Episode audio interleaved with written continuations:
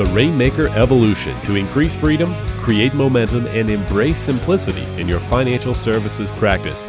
You're listening to the Rainmaker Evolution podcast with Joel Johnson, certified financial planner, co founder of Johnson Brunetti, author of The Money Map, and leader of the Rainmaker Evolution Mastermind Group. And now, here's Joel. Hey, everybody, this is Joel Johnson, and welcome to another Rainmaker Evolution podcast. Uh, once again, a little disclaimer here. I'll make sure that from a compliance standpoint, if you use any of the verbiage that I use or communicate any of this with the public, that you run it through your compliance department first. Um, with that said, this podcast is the five things that I talked about at World Series of Sales. Actually, uh, after the awards night, uh, Cody Foster um, had suggested that I make a podcast of those five things that I mentioned from the stage.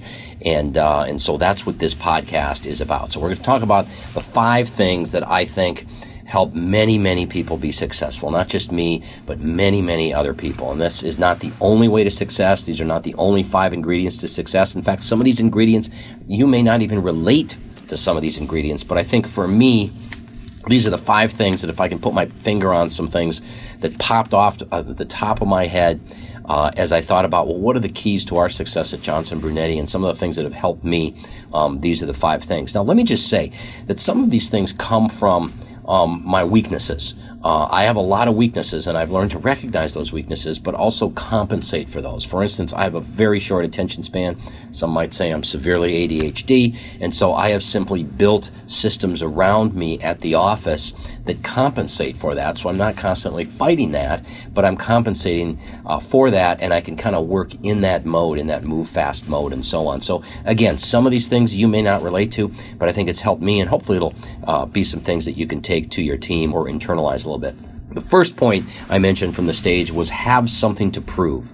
Um, I always have felt like I have something to prove.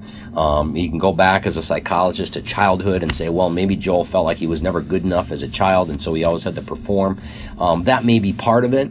Um, I also know that without a college degree, I was always self conscious because I remember going to insurance company conferences and hearing somebody introduced and saying, well, they have a BA from Bucknell and a um, you know, MBA from Drexel and all this kind of stuff. And I always kind of laughed and said, well, if I'm ever up on stage, they will not introduce me because I have none of that stuff. Um, but I think that developed in me a sense of having something to prove. Needing to do that over and over again, quite frankly, through production, through competition, through being able to build a decent business, through hopefully uh, being a voice to trying to help other people. Um, I constantly feel like uh, I want to prove that I am leaving people better off than before they met me. And I'm not necessarily saying this is always a strength. This can turn around and be a weakness because uh, the dark side of this is that you're never quite happy, uh, or there's a potential to never quite be happy with where you're at. But I think you can, if you can deal with that piece and set aside that dark side and learn how to be content without being too content, uh, kind of content with where you are, but not 100% satisfied, wanting to improve, then I think this works for you. So that number one point was have something to prove. Uh, the number two point, and I know this has been a tremendous strength for us as a company and for me as I run our team, is move fast, try stuff, fail fast. Yeah, I know it's a cliche now, but fail fast, uh, measure fast be always a little bit impatient. I love to move fast. For instance, if I tell my assistant to send an email out to somebody at AE and get an answer for something, you know, I kind of expect that answer in like three minutes. Uh, I know that's not how the world necessarily always works all the time, and we're not the only customer that Advisors Excel has. But the point is, move fast. Always be a little bit fast. Always be just a little impatient.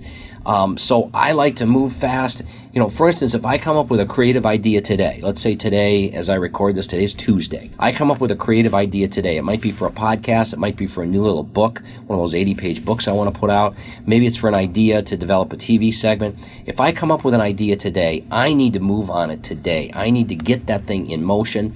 I need to get it out of my head and onto somebody else's plate so we can start getting some momentum. Because otherwise, what's going to happen is if I make a note about something and I look at it a week later, I've kind of lost enthusiasm. Uh, I'm looking at something else. So uh, move fast, try stuff, fail fast, measure fast, put a little bit of pressure on your staff to move very fast, and always be just a little bit politely impatient, I like to call it. The third tip is always be learning. I have met some extremely successful people in my day. My son and I went on this X Prize adventure trip and met, you know, executives and quite frankly owners from uh, places like Google and Qualcomm, um, Intuitive Surgical, the people that make the Da Vinci robot that's doing the uh, surgeries now, the robotic surgeries. And so we had the opportunity to meet CEOs and the majority shareholders of these companies. And I just love that. I love to be learning. And I'll tell you, I share that trait with some of these people is that they're always learning. They're always trying to find something where they can improve, something where they can learn more. So I love to read. I love to go to coaching sessions. I love to go to seminars, breakout sessions, anything where I can learn from the people around me. I always want to be learning. So that's tip number three. Always be learning. Uh, tip number four is it's about the people you surround yourself with, the people you hire the bigger we get as a company, and we're now up to 27 or 28 employees, the more I realize it's all about my people, especially my direct reports. I have three people that directly report to me. And if I can get those, if I can empower them and make sure they're on the right track, then that'll transfer down to the teams that they run and so on. So it's all about the people. It's all about the hires. And quite frankly, outside of work, it's about the people you surround yourself with. Um, one of the great needs and challenges I have now because of the level of success that we have is I don't have a lot of people that I consider my peers. I have a lot of friends. Um, I have people from the church, but quite frankly, um, some of the problems and issues that I have, other people can't relate to, and I just can't really talk about those things. I would sound like I'm from another planet talking about those things because they think I've, you know, got the world by the by the whatever. And so, uh, surround yourself with people not only on your teams but as friends. Ask people to call you on your stuff. Uh, I had a staff meeting the other day and I asked two of my key people, you got to keep me on track. If I'm going off on a tangent, if I'm treating people poorly or something, call me back. Okay. You have the right to chastise me even though I'm your boss. So surround yourself with great people that are going to tell you the truth inside the work environment and outside the work environment. Um, you become the people you hang around with. You sort of are going to average the average of those four other people or something like that. We've all heard that cliche. You know what? It's very, very true. Number five, the last thing is be irritated and frustrated when things are not excellent. Be irritated and frustrated when things are not excellent. Now, those of you that have been in my coaching group, you're thinking, well, gee, that sort of contradicts that 80% rule Joel has, where if it's 80% perfect or if it's 80% there, um, then we can move on and do another thing. Well, that's part of that 80% rule is so that we can keep moving and keep going forward. But there are certain things that I want excellent in this company. When somebody walks in the front doors of our office, I want that waiting room to look excellent. I want my people standing up to greet the person, not sitting down at their desks like they work for the DMV or Quest Labs or some other company like that.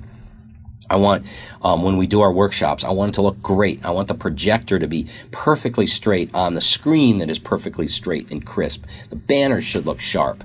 Um, everybody's dressed nice. I just really want everything to be absolutely, absolutely excellent. And I get irritated and frustrated when things aren't excellent. People go, well, Joel, we're doing so well, aren't we? Isn't it good enough? No, it's not good enough if we strive for perfection, we're going to get excellent. So um, be irritated and frustrated when things aren't excellent. Now, sometimes I get so irritated and frustrated, I have to apologize to some of the people around me.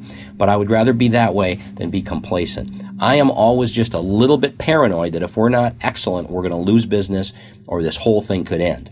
And so I think using these five things, uh, these five points that I've mentioned here that I know has contributed to our success, at least it gives you something to think about. And for me, it gave me the opportunity to focus and remind myself of why we've been up to this point very, very successful. So those five things again. Number one, have something to prove. Number two, move fast, try stuff, fail fast, measure fast, and always be a little impatient. Number three, always be learning. Number four, it's about the people you surround yourself with, both in business and outside the business. And number five, be irritated and frustrated when things are not excellent. There's a bonus one in here too for you. You didn't think you were going to get an extra one, did you? Always be marketing and measure results. Always be marketing and measure results. So hopefully that helps you. Those of you that are in the uh, group this year, I'm looking forward to seeing you in a few weeks. And uh, I'm always happy to to be of help to you all. By the way, if you have ideas for a podcast, um, if you want to hear about something, if there's certain podcasts that you like, let me know about it. Call the office, email me, um, you know, email my assistant. uh, but uh, let us know how we can continue to deliver value to you all. Thank you again for listening.